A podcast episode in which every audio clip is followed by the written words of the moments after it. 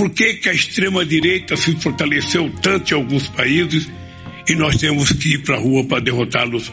Porque o mundo não suporta mais fascismo. Tá no ar, tá no ar o Bendita Sois Voz, o podcast de política do Voz. O Voz é um portal de jornalismo independente, colaborativo e experimental. Acesse voz.social. Voz com S.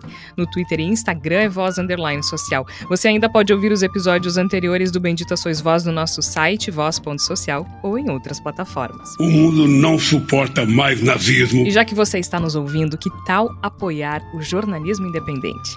Acesse voz.social ou procure pelo nosso projeto no site do Catarse. Há planos a partir de R$ reais.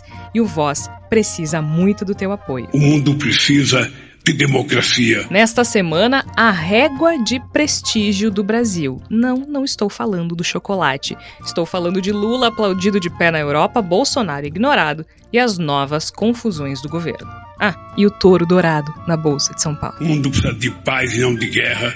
O mundo precisa de livros e não de armas. Presidente Luiz Inácio Lula da Silva está em viagem pela Europa e com uma agenda que devolve um pouco do prestígio que o Brasil já teve em terras estrangeiras. Pouco tempo depois de o presidente Jair Bolsonaro passar por uma série de constrangimentos na reunião do G20, Lula foi aplaudido de pé após discurso no Parlamento Europeu. O mundo precisa de amor e não de ódio.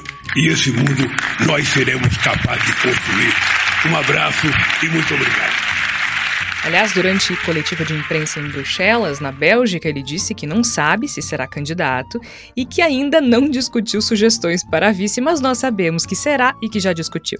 Tanto que, sobre o ex-governador de São Paulo, Geraldo Alckmin, ele afirmou que não há nada que tenha acontecido entre os dois que não possa ser reconciliado. Isso porque o Tucano vem sim sendo apontado como um possível vice na chapa com o petista para as eleições de 2022. Eu tenho uma extraordinária relação de respeito com o Alckmin. Eu fui presidente quando ele foi governador. Nós conversamos muito. Não há nada que aconteceu entre eu e que não possa, sabe, ser reconciliado. A viagem do ex-presidente Lula à Europa, apesar de importante, não tem recebido muita atenção dos canais de TV aberta, por exemplo. Certamente tem menos espaço que a filiação de Sérgio Moro ao Podemos mas ainda dará o que falar, afinal Lula ainda passa por Paris e se encontra com o presidente Emmanuel Macron. Aliás, ele também se reuniu com o futuro chanceler da Alemanha, Olaf Scholz, o mesmo que foi ignorado por Bolsonaro no G20, que ignorou Bolsonaro no G20, enfim, né? Todo mundo ignorou Bolsonaro no G20. Essa viagem se mostra uma régua de prestígio, mas também de inteligência política. O Bolsonaro representa hoje uma peça importante na extrema-direita fascista, nazista, o que você quiser, o que você quiser falar da antipolítica você pode falar do governo brasileiro. Até porque o prestígio de Bolsonaro não anda baixo somente em águas estrangeiras e terras estrangeiras. Afinal, ele ainda não está afiliado a nenhum partido aqui no Brasil. Parece que o interesse em se associar ao presidente cai a todo momento. Parece inclusive ser um problema, até mesmo para Valdemar da Costa Neto. Não adianta gente começar um casamento com coisas pendentes. Política, as coisas só acontecem depois que você assina. Eu falei para algumas pessoas, está 99% acertado. E faltava São Paulo, tem tudo para dar certo. Depende do Valdemar, é, com a sua habilidade, que todo mundo conhece, conduzir essa coisa que ele fez no passado. Ele nunca desonrou a palavra dele, isso aí é, é nós temos aí realmente no alto valor para a gente partir para um casamento que tem tudo para dar certo. Enquanto isso, mais uma confusão com relação às vacinas, dessa vez da Janssen, caos no Enem e a inauguração de um touro cafonérrimo em frente à Bolsa de São Paulo. Pelo menos o piloto Lewis Hamilton nos deu um afago no último final de semana. Tá pedindo a bandeira brasileira, repetindo o gesto de Ayrton Senna. Lewis Hamilton, repete o gesto de Ayrton Senna. Carrega a bandeira brasileira. Emoção total aqui em Interlagos. Esse gênio da Fórmula 1 copia, copia Ayrton Senna. Só faltava isso. Não tinha mais nada para falar. Só faltava isso. Eu sou Georgia Santos, ao meu lado estão Flávia Cunha, Igor Natucci e Tércio Sacol. Flávia Cunha, seja muito bem-vinda a esta semana mais do que movimentada, Flávia. Verdade, Georgia, Igor, Tércio, nossos ouvintes, muita coisa acontecendo, né? Tudo ao mesmo tempo agora, como diz uma antiga canção da banda Titãs.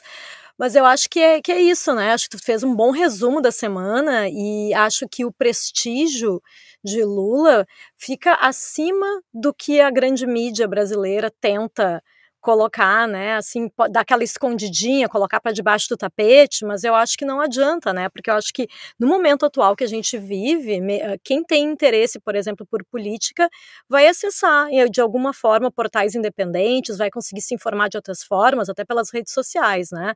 Então eu acho que realmente é um tiro no pé da, da grande mídia fazer isso nesse momento, porque daí também fica meio estranho, né, fala mal do Bolsonaro, que, que é contra a imprensa, mas aí quando é o momento de ter uma, uma demonstração da liberdade de imprensa e de falar sobre diferentes uh, espectros políticos, daí faz isso aí de meio que menosprezar uma informação relevante dessas. Eu acho bem esquisito. Igor Natucha, essa semana tá cheia de esquisitices, né? Seja bem-vindo. Olha a bagunça. Olha a barulheira dos cachorros agora. Ai, ai, nosso podcast pet friendly. É. Eu nem vou editar, Igor. Eu nem vou tirar essa parte, sabe? Porque acho que a gente tá precisando de um pouco de bagunça boa, porque bagunça ruim tá cheio nesse país. Né? Exatamente, né? Jorge. Inclusive, eu vou colocar. São os, são os cães da minha residência, da residência da vizinha latindo, mas poderia-se também a briga de latidos entre Valdemar Costa Neto e Jair Bolsonaro, que andaram se estranhando bastante nos últimos dias a respeito de uma coisa que parecia garantida, que era a filiação de Jair Bolsonaro ao Partido Liberal. Então a gente tem uma, uma analogia mais suave a uma coisa bastante mais pesada que movimentou nos últimos dias a política brasileira. A gente tem um cenário de grandes incertezas e uma das únicas certezas, que é o fato de que Luiz Inácio Lula da Silva é muito bem quisto, muito bem visto pela política no exterior, pela geopolítica, pela política europeia e internacional,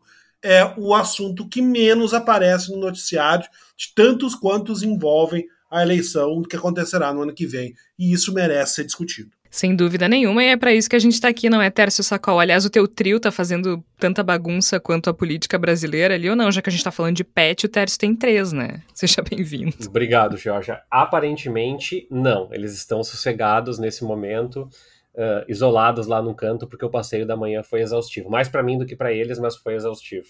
É, Georgia, para mim, o grande destaque da semana e que a gente vai falar aqui é como nós normalizamos o absurdo. Ah, mas isso não é novo. Eu sei, mas nós não estamos normalizando a possibilidade de que o governo tenha é, causado intervenções no Enem, que é um exame consolidado, que tenha interferido no conteúdo das provas e que nós estejamos à frente de um desmantelamento do INEP e das instituições que organizam diferentes exames, como o próprio Revalida, e nós estamos absorvendo, como tudo que veio nessa tragédia desde que Jair Bolsonaro sentou na cadeira presidencial sentou e dormiu, porque é só o que ele faz, né? Dormiu e falou merda, né? Com o perdão da expressão para quem tá nos ouvindo. Afinal de contas, é toda semana, é o tempo todo, a gente tem que ficar aguentando as tosquices desse cara.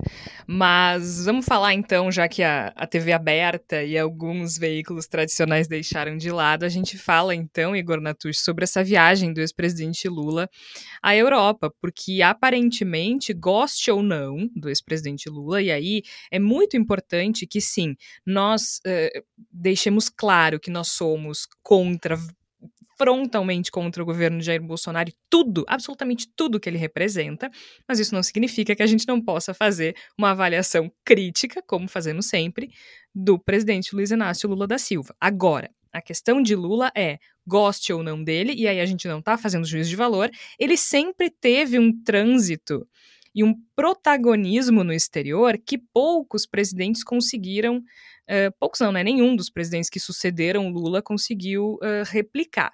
Né? O protagonismo dele uh, em relações bilaterais e tudo mais é, é algo muito impressionante. E com países importantes, e isso dava protagonismo também ao Brasil. Agora, nenhum dos que sucedeu Lula conseguiu replicar, mas também nenhum foi tão incapaz quanto Jair Bolsonaro.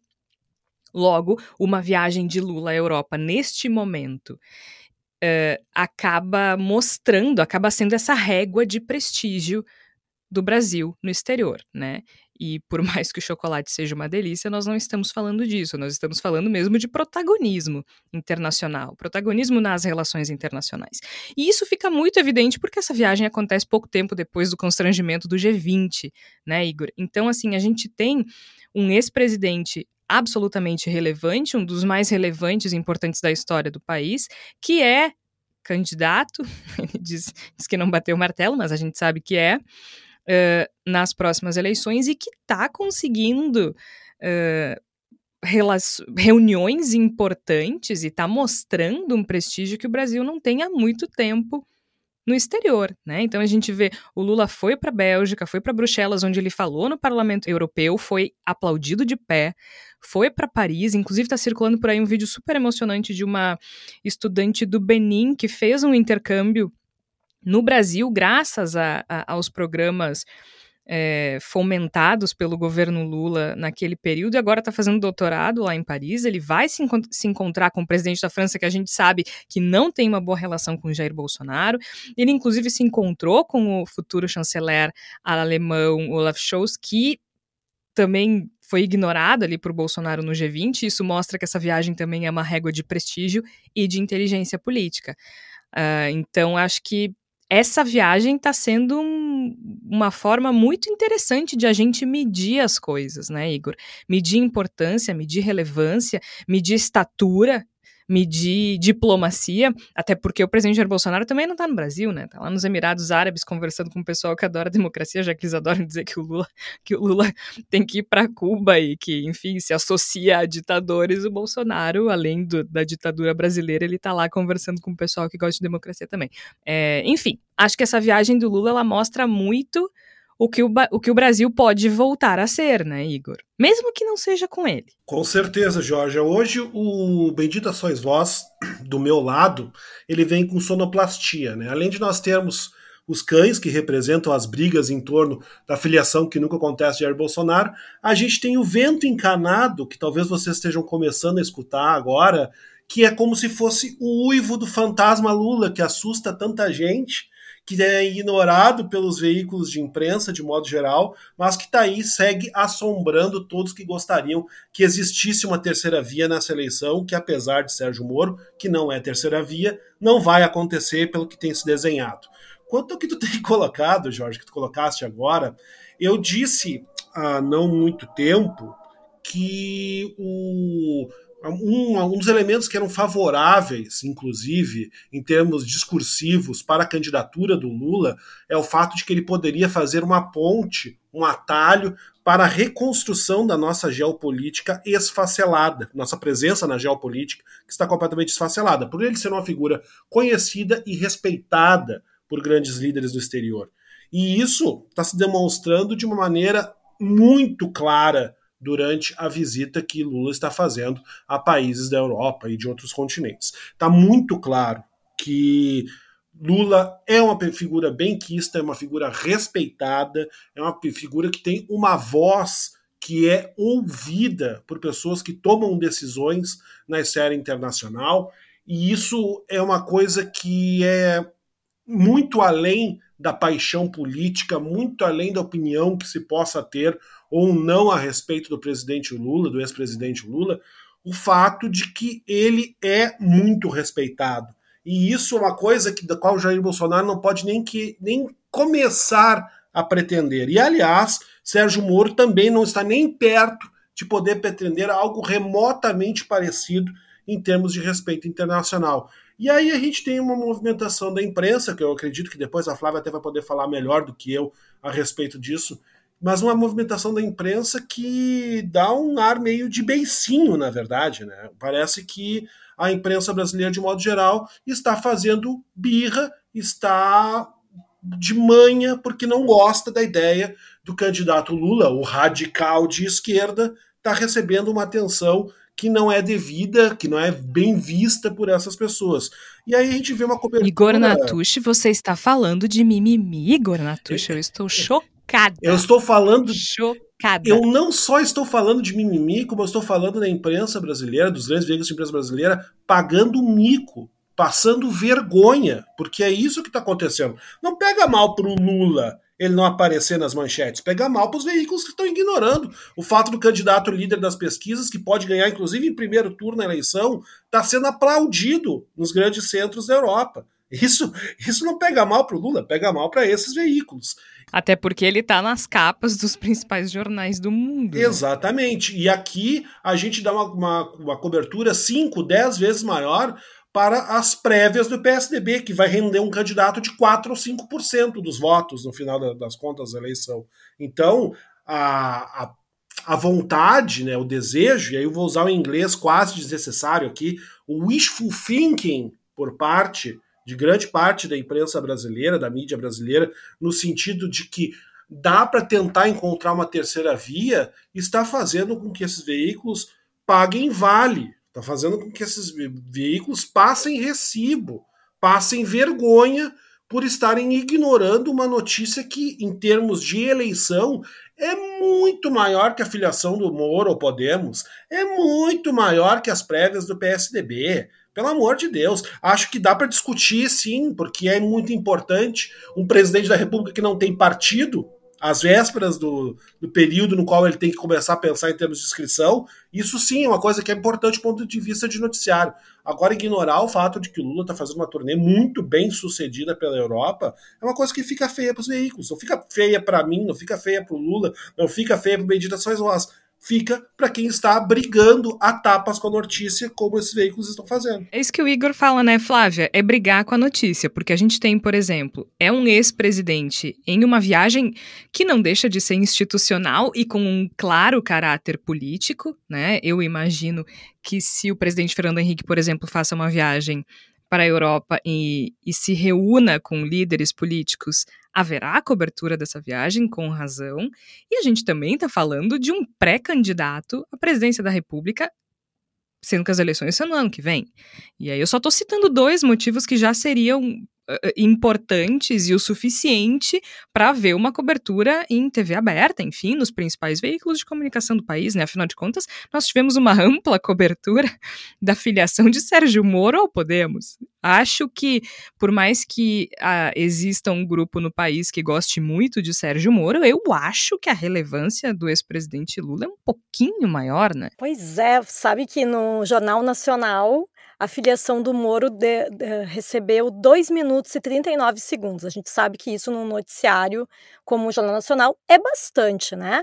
E quantos segundos o Jornal Nacional dedicou a Lula na Europa? Nenhum segundo. Eu acho que isso diz alguma coisa, né? Diz um posicionamento, uh, inclusive político, eu acho, né, por parte da Globo, né, dando prioridade para falar bem de um candidato, mostrar, eh, dar visibilidade para o Moro, que estava meio esquecidinho, né, a gente já falou sobre ele no episódio passado, estava meio esquecido o Moro, né, e aí, ao mesmo tempo, não dedica nada para falar sobre a viagem do Lula. E os grandes portais também acabam repercutindo muito mais as falas de Lula que quando fala sobre a questão da possibilidade de ter o PSDB como vice na chapa, do que realmente sobre essa, essa bem-sucedida viagem dele, essa tour pela Europa. Eu acho que tem realmente, né? Eu acho que o Igor falou muito bem, né? É um vexame, né, da grande mídia fazer isso. Eu acho que realmente assim é, é o que que é dizer que tem ranço com Lula, é dizer que que não, não quer, não, não quer dar espaço, porque daí está realmente brigando com a notícia, né? Eu acho que a gente, aqui na, na, na, faculdade de jornalismo, a gente estuda muito isso, né? Sobre os critérios de notícia, o que, que faz algo ser, um fato ser considerado como noticiável, né? E certamente Lula está em todos os critérios aí, né? Justamente pela boa repercussão internacional, porque eu acho que se os, se, se os grandes jornais da, da Europa estão dando espaço para a visita do ex-presidente de um ex-presidente brasileiro, nada mais natural seria que a grande mídia brasileira entender essa importância e também noticiar. Não, não quer dar o mesmo espaço que deu para o Moro, tudo bem, mas simplesmente ignorar o fato, eu acho que fica muito chato, né? Eu acho que é, é muito. É, é acaba sendo é, essas coisas assim que fazem com que. O que, que vai acontecer? Da, provavelmente vai acontecer nas eleições né, de 2022. Vai continuar os bolsonaristas falando mal da Globo, dizendo que a Globo é comunista, e vai ter também, a Globo vai ter também a antipatia por parte dos eleitores de esquerda por, por atitudes como essa. Então eu não acho nada inteligente para esse momento momento que o jornalismo vive esse tipo de atitude. Eu não sei se vocês concordam comigo. Ah, eu concordo. Eu concordo e acho que é um. É, é, é, muito complicado defender o jornalismo tradicional quando a gente depara com esse tipo de situação, né, professor Tércio? Afinal de contas, a Flávia falou muito bem sobre critérios de notícia, né? E se é notícia que se quer, por exemplo, se eventualmente consideram que a viagem em si não seja uma notícia, uh, a coletiva que o Lula deu em Bruxelas, acho que pode, ser, pode se enquadrar nos critérios de notícia que eventualmente os veículos tradicionais procuram. Afinal de contas, ele falou sobre as eleições de 2022. E não só isso, né? O Igor lembrou bem que há quem uh, coloque o ex-presidente Lula na caixinha, no rótulo de radical de esquerda mas ele não descarta a tentativa, pelo menos, de formar essa frente mais que ampla com o ex-governador de São Paulo, Geraldo Alckmin. Afinal de contas, ele disse algo bem interessante, né? Que Uh, não há nada que tenha acontecido entre os dois que não possa ser reconciliado. E o Tucano vem sendo apontado, né, como um eventual vice. Disse algo nesse sentido também, que não, não tinha diferenças irreconciliáveis, que se sentia honrado com essa, com essa sugestão. E acho que essa é uma notícia de interesse muito público, né, professor Tércio Sacol? É, basta a gente lembrar, Georgia, que por muito tempo alguns veículos brasileiros noticiavam palestras do Moro nos Estados Unidos. Veja, ele não era nem pré-candidato e as palestras estavam sendo enquadradas como notícia, ou como destaque, ou como conteúdo de análise política.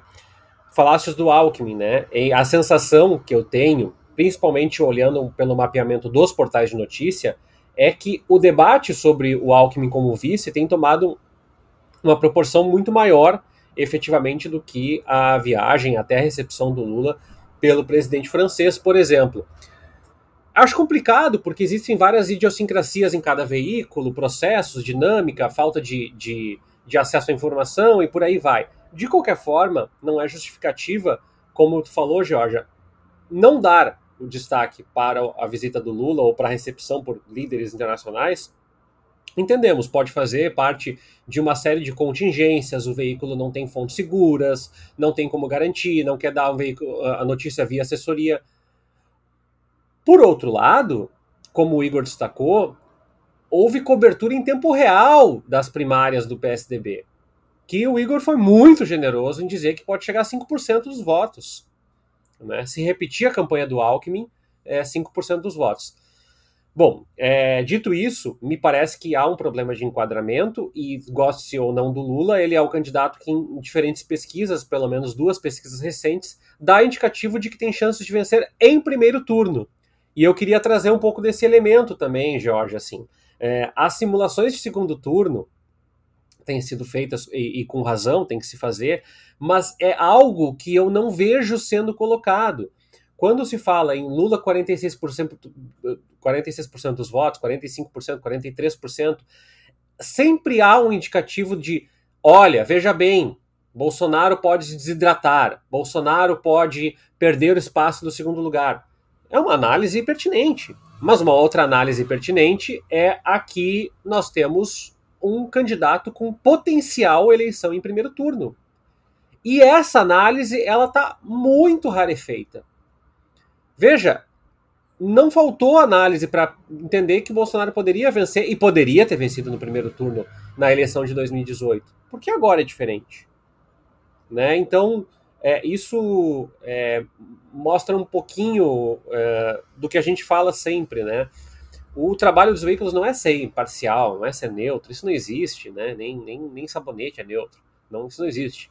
A questão toda é: nós precisamos ser um pouco mais transparentes com relação aos nossos objetivos, aos nossos às estruturas que guiam os nossos valores. Se a gente não é transparente, Georgia, a gente deixa as pessoas especular. Tu que trabalhou com muita ciência política no teu doutorado, quando a gente deixa uma lacuna no discurso, essa lacuna não vai ficar ali. Alguém vai preencher ela, ou com verdade, ou com mentira, ou com especulação, com alguma coisa. E quando um veículo não fala de alguma coisa e não explica por que ele não fala, ou fala de alguma coisa e não explica por que, que ele fala, quais são os condicionantes da sua cobertura, quais são as fragilidades da sua cobertura, Então, aí ele abre margem para especulação e assim tem sido com vários assuntos no governo Jair Bolsonaro, sobretudo os militares. Essa viagem, assim, a gente está falando aqui de, de critério de notícia, né? Porque, eh, justamente porque a gente percebe que foi uma viagem ignorada pelos grandes veículos e tudo mais, e, e foi o que aconteceu, né? Inclusive, se a gente compara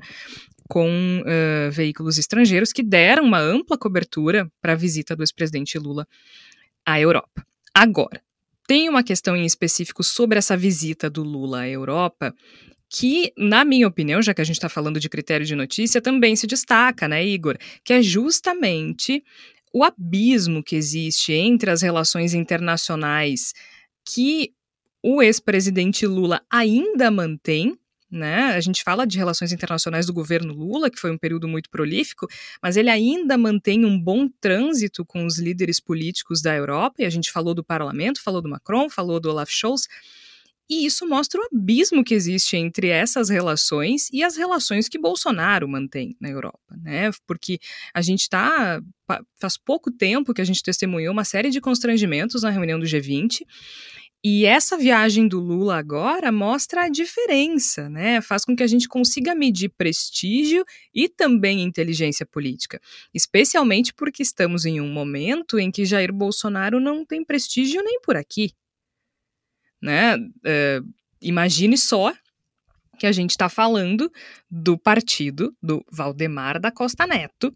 A gente explicou no último episódio, né? Para quem não lembra, para quem tem alguma dúvida, nós explicamos no último episódio quem é Valdemar da Costa Neto e por que que é no mínimo constrangedor não conseguir entrar no partido de Valdemar da Costa Neto, né? E é isso que está acontecendo com Jair Bolsonaro. Eles não estão conseguindo fechar a questão na filiação de Jair Bolsonaro ao PL. Então, enquanto a gente vê Lula no exterior com prestígio, a gente vê o presidente da República, Jair Bolsonaro, sem prestígio lá e aqui também. Né? Ele simplesmente não consegue se filiar a nenhum partido e parece que esse interesse em se associar ao presidente também cai, né, Igor?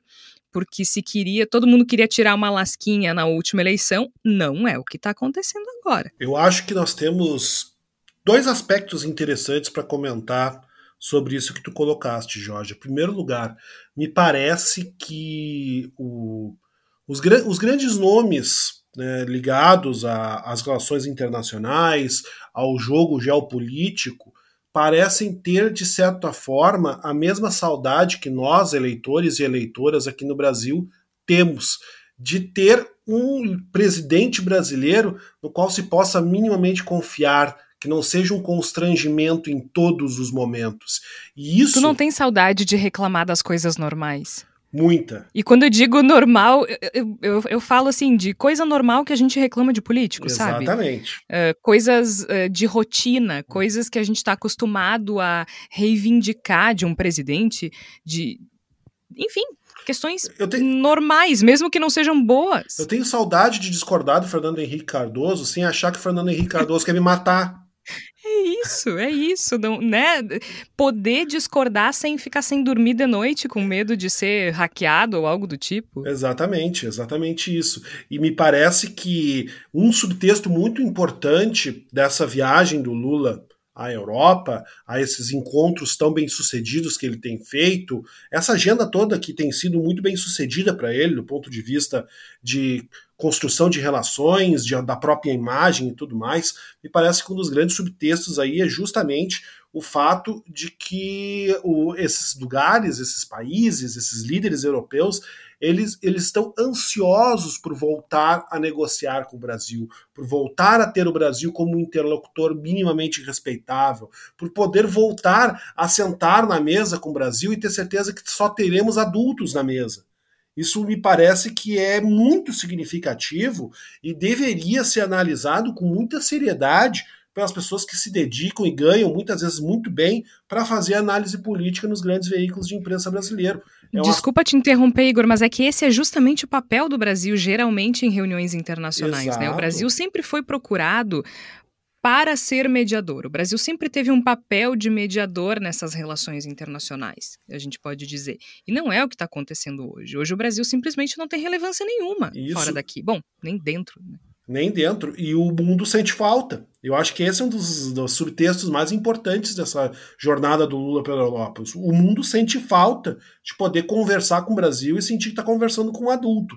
Esse é o primeiro ponto que eu acho muito importante. E o segundo ponto, que aí nos puxa para, para, para o Jair Bolsonaro, é o fato de que Jair Bolsonaro é absolutamente inconfiável em qualquer esfera na qual ele minimamente se movimente. A gente está vivendo uma situação muito engraçada das tantas situações tragicômicas que caem sobre o Brasil, de que é Valdemar Costa Neto a pessoa que diz o que muita gente gostaria de dizer para Jair Bolsonaro, e não vou reproduzir o que ele disse, porque não há nem necessidade. Acho que as pessoas sabem muito bem o que, que aconteceu na briguinha, na discussão entre os dois, em torno do diretório de São Paulo, que Jair Bolsonaro queria vampirizar. Porque a visão de política de Jair Bolsonaro, e tanto a política interna do Brasil, tanto quanto a política internacional, geopolítica, é vampirismo ele pensa na política, ele entende a política, o bolsonarismo entende a política como um terreno de oportunidades de lucro pessoal. E aí a gente conecta tudo. A gente conecta Jair Bolsonaro querendo uma boquinha para o seu filho Dudu no diretório de São Paulo do PL, e a gente conecta o Brasil participando da COP22, com 26, desculpe, com, com discursos absolutamente quase chantagistas, do tipo, olha, a gente não pode fazer nada com relação às nossas metas para o meio ambiente se não vier dinheiro.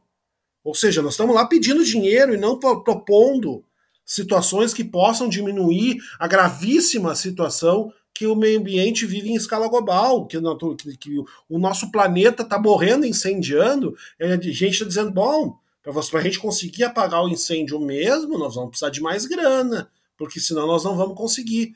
Ou seja, é um governo que só enxerga em todas as relações políticas, é um movimento bolsonarista que só enxerga em todas as movimentações políticas o tempo todo uma possibilidade de lucrar. Ele é incapaz de fazer qualquer movimento que seja no sentido de ambos lucrarem. Não. O que, que eu vou lucrar nessa situação? E acho que isso explica muito tanto o isolamento do, de Jair Bolsonaro, do Brasil, na esfera internacional, quanto o isolamento de Bolsonaro aqui internamente. Um presidente que vai para a reeleição e que não é desprezível enquanto capacidade eleitoral, mas que ninguém quer abraçar, porque é um abraço muito perigoso e muito desgastante, mesmo para as figuras mais lamentáveis da política brasileira. E enquanto isso, não é mesmo? Enquanto isso, a gente testemunha confusões e mais confusões com relação ao governo. Não existe uma área em que a gente consiga se sentir seguro, em que a gente consiga se sentir tranquilo, né? Não existe, simplesmente não existe. E aí, uma que a gente achou que estivesse virtualmente superada era justamente a questão das vacinas.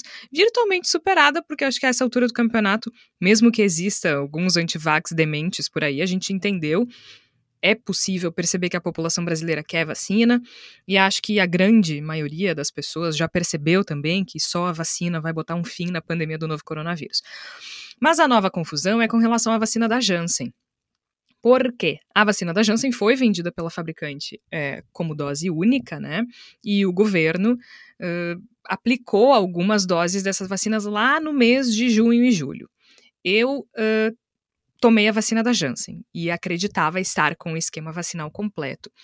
Nesta semana, então, o governo anuncia que é necessária uma segunda dose. Até aí, tudo bem. Tudo bem no sentido de que uh, o governo seguiu orientações da fabricante, certo? Então, é uma, uma vacina vendida como dose única, foi aplicada como dose única. Até aí, tudo bem. A questão é que o governo falhou novamente na comunicação desse, dessa novidade com relação às vacinas da Janssen. Por quê? Quem tomou vacina da Janssen no Brasil tomou em junho e julho. Foi um, um lote pequeno que veio para o Brasil em comparação com as outras. Então, é um grupo bastante pequeno de pessoas, né, comparando com o total de brasileiros que efetivamente tomou a vacina da Janssen. Isso foi em junho, julho, ou seja, há quatro ou cinco meses. Ontem, na hora de divulgar a informação de que seria necessária uma segunda dose, o governo disse que a segunda dose deve ser tomada dois meses depois da primeira. Então, as pessoas estão, no mínimo, dois meses atrasadas para essa segunda dose. Isso gerou uma confusão enorme. Por quê? O governo está dizendo que tem que ser dois meses depois, mas as pessoas tomaram a quatro e cinco. Como se não bastasse, Essa divulgação aconteceu no mesmo momento em que o Ministério da Saúde informa que diminuiu o intervalo para a dose de reforço. E isso foi especialmente confuso para quem tomou a Janssen, por quê? O governo diminuiu o prazo de seis para cinco meses, certo? Logo, quem tomou a Janssen já poderia tomar a dose de reforço no máximo daqui a um mês. Como eu disse, foi junho e julho, então cinco meses, novembro e dezembro. Então, as pessoas que estavam se preparando para tomar a dose de reforço descobrem que tem que tomar uma segunda dose, que deveria ter sido tomada há dois meses, mas tem que tomar agora. E aí só vai poder tomar a dose de reforço cinco meses depois. Vocês entendem a confusão? De novo, é algo que poderia ter sido simples, é só dizer: reduzimos o intervalo né, da, da, dose de reforço de seis para cinco para cinco meses. E temos um novo anúncio. Quem tomou Janssen precisa tomar mais uma dose da fabricante. Tem que tomar mais uma, tem que tomar uma segunda dose da fabricante. Mas não, acabaram falando desses dois meses, que para o Brasil agora não faz sentido, porque quem tomou, tomou a quatro ou cinco. Então é muito frustrante, assim, e agora eu falo como jornalista, mas também como quem foi vacinada com a vacina da Janssen, porque a gente também eu, vocês que, vocês três aqui, né, a Flávia, o Igor e o Tércio que me acompanham, sabem que eu, eu sou da turma que mantém cuidados bem rigorosos ainda, saio pouquíssimo, uh, pouquíssimo é apelido, né, eu praticamente não saio de casa, quando saio, saio com uma máscara PFF2, mantenho distância e tudo mais, convivo com pouquíssimas pessoas, e mesmo assim eu me senti muito insegura, porque o que eu acabei de descobrir nessa semana foi que eu não tô com o esquema vacinal completo, né? E, e isso é muito frustrante, isso é muito. É muito decepcionante, né? Porque com certeza eu, eu mantenho esses cuidados bastante rígidos, mas a gente é só olhar, é só olhar ao redor, a gente sabe que a maioria não mantém. E eu entendo até certo ponto, né? Entendo, as pessoas estão vacinadas e querem ter uma vida normal.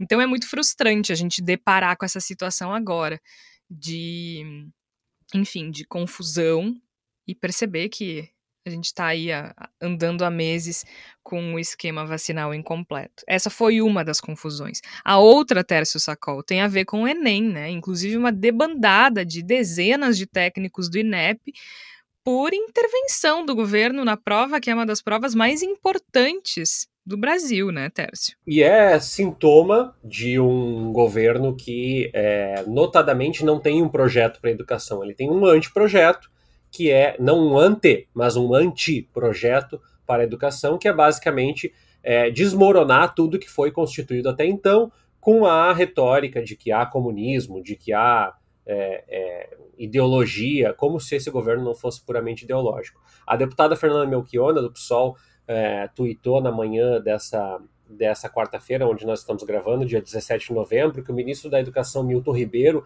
falou na Comissão de Educação da, da Câmara que os professores de universidades públicas, abre aspas, não deram aula, fecha aspas, durante a pandemia. Bom, nada surpreendente de um governo que desconhece em absoluto as suas áreas. As, as 37 saídas do INEP, na realidade, não foram saídas, né? Foram exonerações de cargos ou com funções gratificadas, com cargos de confiança, de pessoas que estavam amparadas uh, numa ideia de tentar sustentar. Explicando em miúdos para quem todo mundo, trocando em miúdos para quem está nos ouvindo agora, qual é a gravidade disso? É, dessas coisas que estão acontecendo agora no, uh, no INEP, no, no instituto que é responsável pela organização do Enem.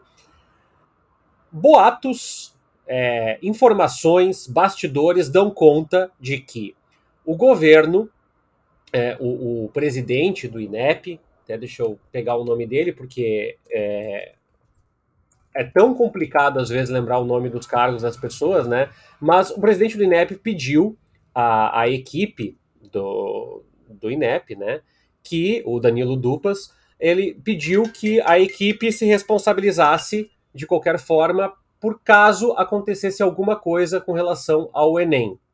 Porque ele não responderia no dia da, da prova, eh, não estaria presente eh, com relação às possibilidades. Bom, o é, que, que isso significa, pessoal? Significa basicamente que a pessoa que é quem ganha dinheiro, quem está ali para ser responsabilizada pela prova, queria dizer: olha, eu desconfio tanto que vai dar merda que eu não estarei lá no dia para dar entrevistas. Então vai ficar na mão de vocês a bomba, porque Super vai discreto, ter bomba, né? né?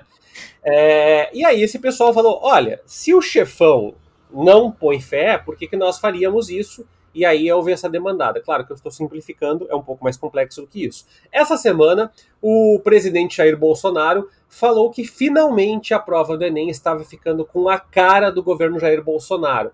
Ou seja, há um claro indicativo de que a seleção de questões, né, esse conteúdo das questões, está tendo um filtro ideológico por parte do governo. Lembrando que é um banco produzido por diversos, inúmeros professores. Quando o governo vai lá e diz, não gosto do Milton Ribeiro, ou do, do Milton Ribeiro é o ministro, né? Não gosto do Milton Santos, o geógrafo, por exemplo, né? Então, tira essa questão aqui ele muda a metragem. Eu não sei quem é que aí que está nos ouvindo que fez o, o Enem, mas eu fiz o Enem para entrar na Universidade Federal do Rio Grande do Sul como estudante de ciências sociais.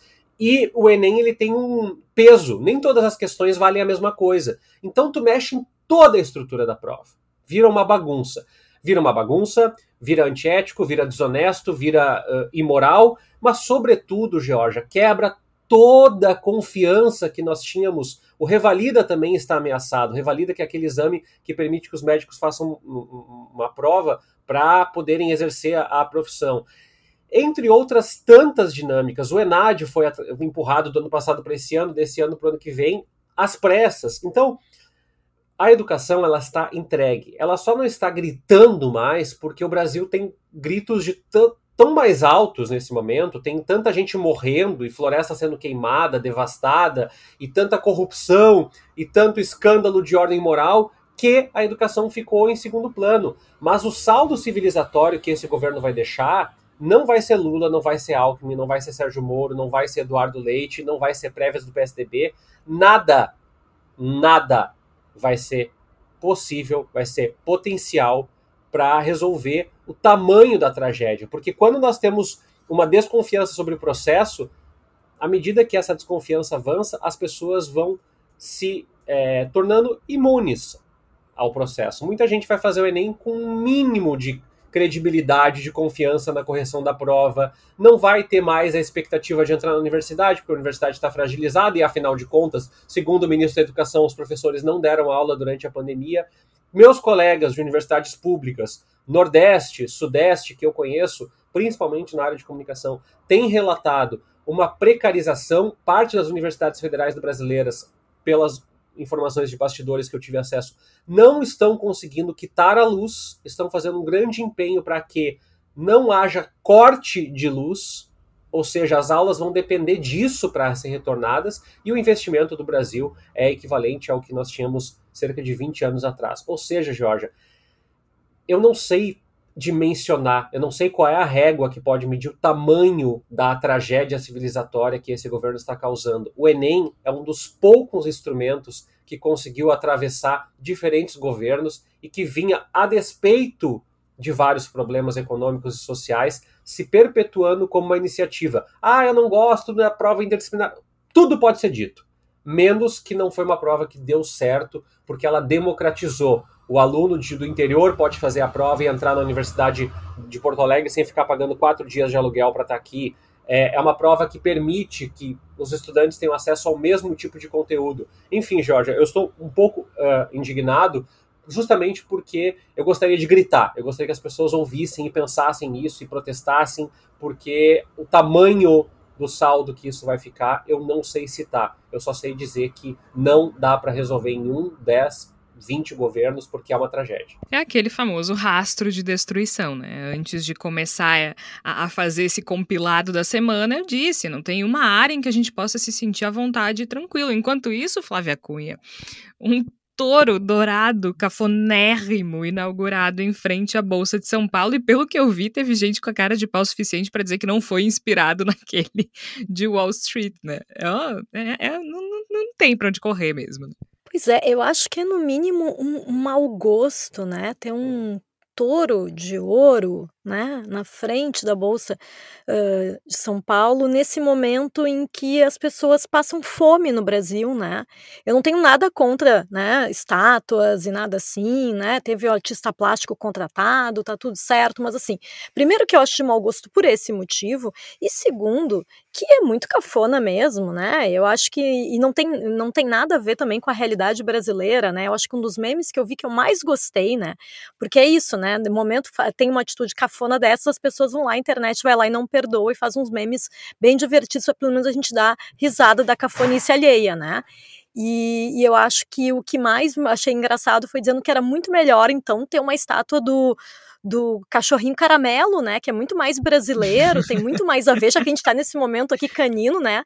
Do nosso, do nosso episódio. Seria muito mais legal ter o cachorrinho caramelo, né? Do, na, na frente ali da, da Bolsa de, de, de, São Paulo, do que esse touro que não tem nada a ver com o Brasil, e sem contar que ainda fica, tem, tem também aquela coisa de falar do gado, né? Bolsonarista. Será que é uma homenagem pro gado bolsonarista? Não sei, fica o questionamento. Golden Cattle. É, gado de ouro, não é mesmo? Mesmo.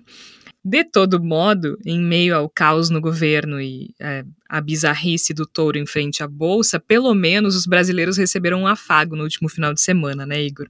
O piloto Lewis Hamilton é, venceu o Grande Prêmio do Brasil e é, replicou o tradicional gesto de Ayrton Senna levantando a bandeira brasileira.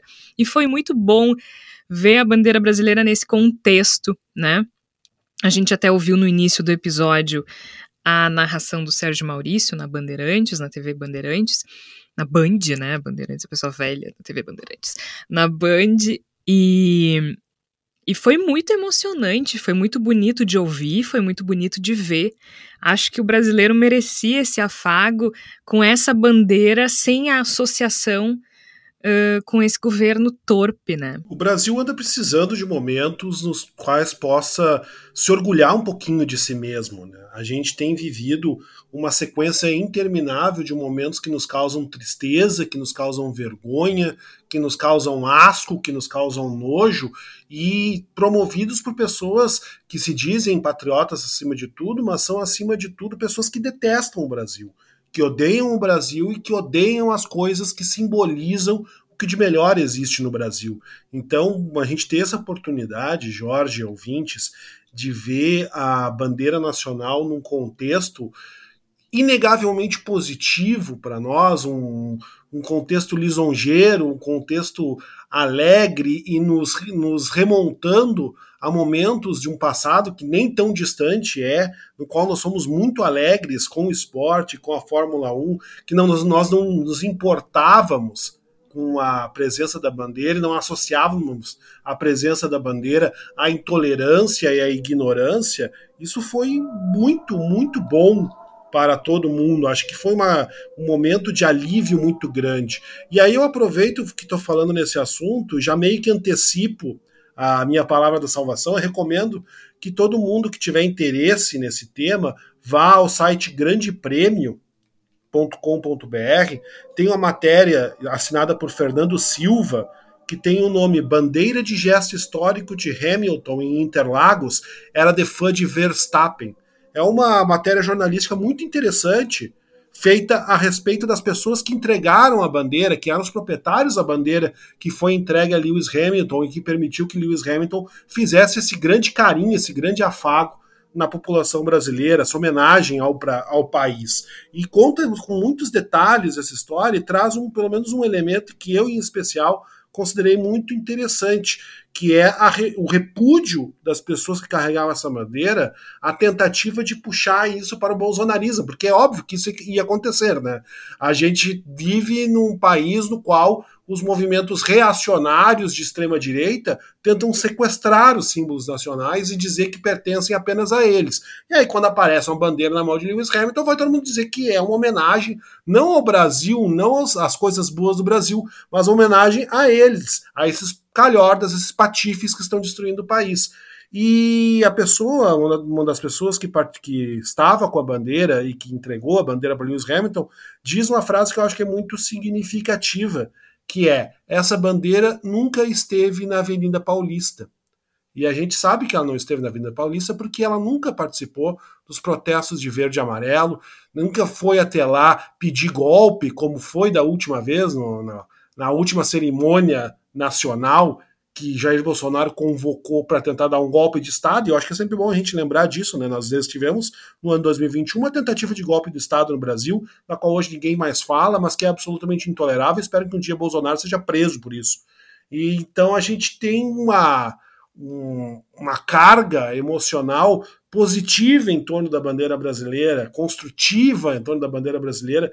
E olha, isso fazia muita, muita falta. Eu acho que foi um momento muito emocionante para todo mundo que gosta do Brasil, que ama o Brasil, e não que odeie o Brasil em nome do amor de um Brasil fictício e intolerante que existe apenas na sua mente. Então fica essa dica, matéria do Fernando Silva, no site Grande Prêmio, a respeito da bandeira e das pessoas que entregaram a bandeira para Lewis Hamilton nesse gesto que foi tão bonito, que fez tanto bem para os nossos corações. Ótima lembrança, Igor. Inclusive, então, vamos para a palavra da salvação, aquele momento em que a gente sugere uh, algum material complementar, livro, série, filme, música, que seja, que complemente o tema do episódio ou que simplesmente seja uma sugestão para a gente, se não se alienar, ter informações sobre outras coisas. Então, de minha parte, eu quero sugerir um livro, infelizmente, eu procurei, infelizmente não tem uma edição em português.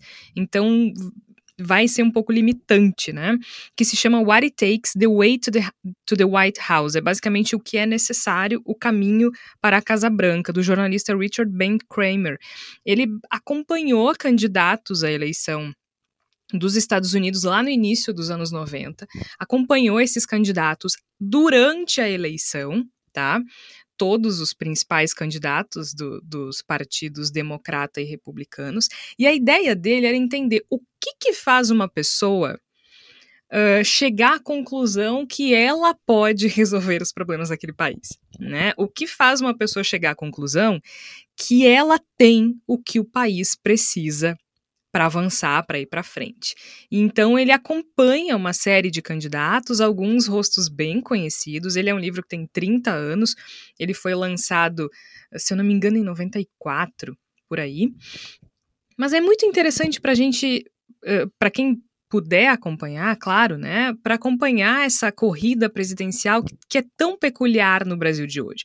Peculiar em função do governo trágico de Jair Bolsonaro, peculiar porque temos um presidente que vai concorrer à reeleição uh, em situações inéditas para gente, que diz coisas absurdas, que não tem partido, enfim, né? Tem uma série de, de elementos na candidatura de Jair Bolsonaro que torna essa candidatura peculiar. Peculiar porque temos o retorno de Luiz Inácio Lula da Silva, que já foi presidente duas vezes, que já tem seus 75 anos, que já foi preso e agora retorna de uma maneira triunfal, poderia se dizer assim, peculiar porque um dos principais partidos e rivais um dos principais rivais do PT, por exemplo, tem uma disputa interna entre João Dória e Eduardo Leite, assim como existe a possibilidade de uma terceira pessoa, Geraldo Alckmin, ser vice de Lula. Tem ainda Ciro Gomes, que não decidiu se é de direita ou de esquerda, que não decidiu o voto de quem quer e assim por diante. Então, é uma campanha muito diferente, é uma campanha peculiar, sim, e esse livro fala das pessoas que se dispõem uh, a enfrentar uma eleição assim. Fala do que precisa para ser presidente, mas também do que eles acham que tem né? E acho que a gente também tem que pensar um pouco nisso na hora de escolher, na hora de olhar para os candidatos e pensar por que, que essa pessoa acha que pode resolver meus problemas, né? Então, fica aí a minha sugestão, What It Takes, The Way to the White House, Richard Ben Kramer. Flávia Cunha, qual é a sugestão que tu tens pra gente nesta semana? Eu vou dar uma de Silvio Santos, das antigas aqui, e vou recomendar um filme que eu não assisti, tá? Não sei se vocês lembram aí que ele ficava Adorei dizendo assim, ah, eu não assisti, mas a minha filha número tal assistiu. Pois é, eu vou indicar então uma Marighella, uh, dirigido pelo Wagner Moura, porque justamente estava falando aqui sobre prestígio né, do Brasil no exterior. E esse é um filme que já faz bastante tempo que tem prestígio no exterior e só estreou em 2021 aqui no Brasil por uma série de motivos, né, uma série de divergências da produção do filme com a Ancine, uma série de questões burocráticas que eles ficaram tentando de todas as formas impedir o lançamento, né, enfim, estreou, é uma das grandes bilheterias do Brasil e para quem se sentir à vontade de conferir, uh, de ir no cinema né? Porque é uma coisa nesse momento ainda de pandemia, não é todo mundo que está se sentindo ainda confortável. Eu não estou confortável ainda para ir no cinema, mas sei que de algumas pessoas que foram e gostaram do filme, tem repercussões muito positivas, né? Apesar de todo o ódio bolsonarista que na internet lá tentando fazer com que a, né, a nota do filme baixe nos sites de, de, de, de cinema e tudo mais, mas é um filme que está sendo bem, bem, bem falado sobre na crítica especializada e é o filme que fala, né, sobre um dos principais líderes da luta armada contra a ditadura militar brasileira.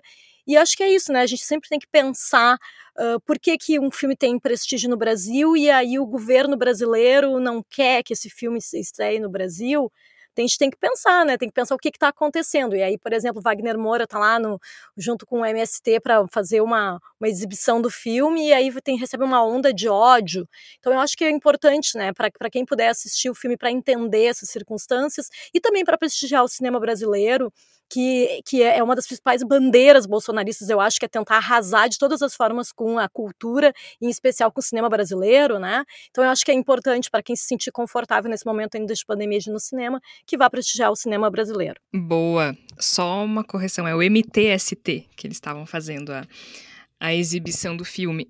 Agora, teve uma coisa até que a, que a Flávia. É importante a Flávia tocar nisso, porque essa onda de ódio que o Wagner Cunha. Wagner Cunha.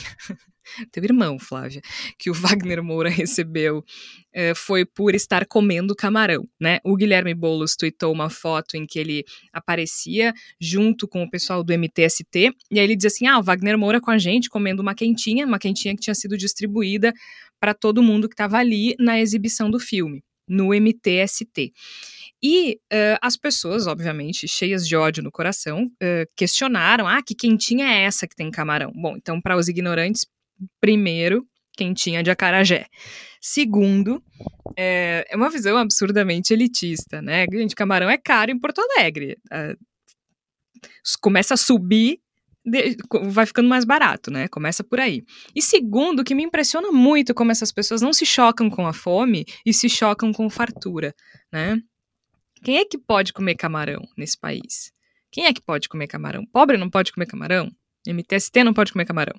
Então as quentinhas foram doadas, quentinhas de acarajé, que aliás o pessoal até mostrou aí que no iFood em determinadas capitais do Brasil se compra por 12, 15, 16 reais, 20 reais questionaram isso, mas me impressiona mais é que, assim, eu fico chocada com a fome.